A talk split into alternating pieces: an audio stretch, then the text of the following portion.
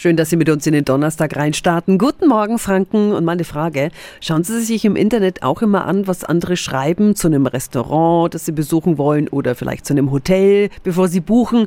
Ich mache das durchaus auch. Man kann aber auch böse Überraschungen erleben bei Online-Bewertungen. Radio F. Jetzt Tipps für ganz Franken. Hier ist unser Wiki Peter. Bei Online-Bewertungen sollten Sie immer ganz genau hinschauen. Meine Schwester Tatjana Heim ist Juristin bei der Verbraucherzentrale Bayern. Guten Morgen. Guten Morgen, Bruderherz. Warum sollten wir bei den Bewertungen im Netz so vorsichtig sein? Weil man einfach nicht weiß, wie viele Bewertungen tatsächlich echt sind. Also es ist natürlich ein Riesenmarkt inzwischen entstanden, dass Bewertungen gefaked werden.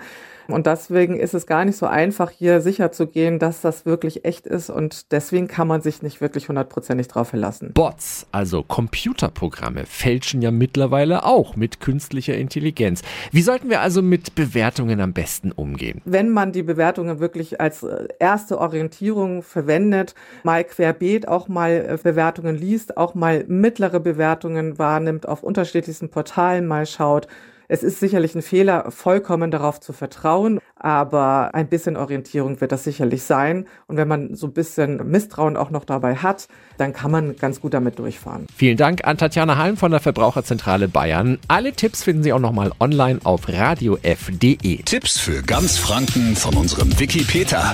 Täglich neu in Guten Morgen Franken um 10 nach 9. Radio F. Die heutige Episode wurde präsentiert von Obst Kraus. Ihr wünscht euch leckeres, frisches Obst an eurem Arbeitsplatz? Obst Kraus liefert in Nürnberg, Fürth und Erlangen. Obst-Kraus.de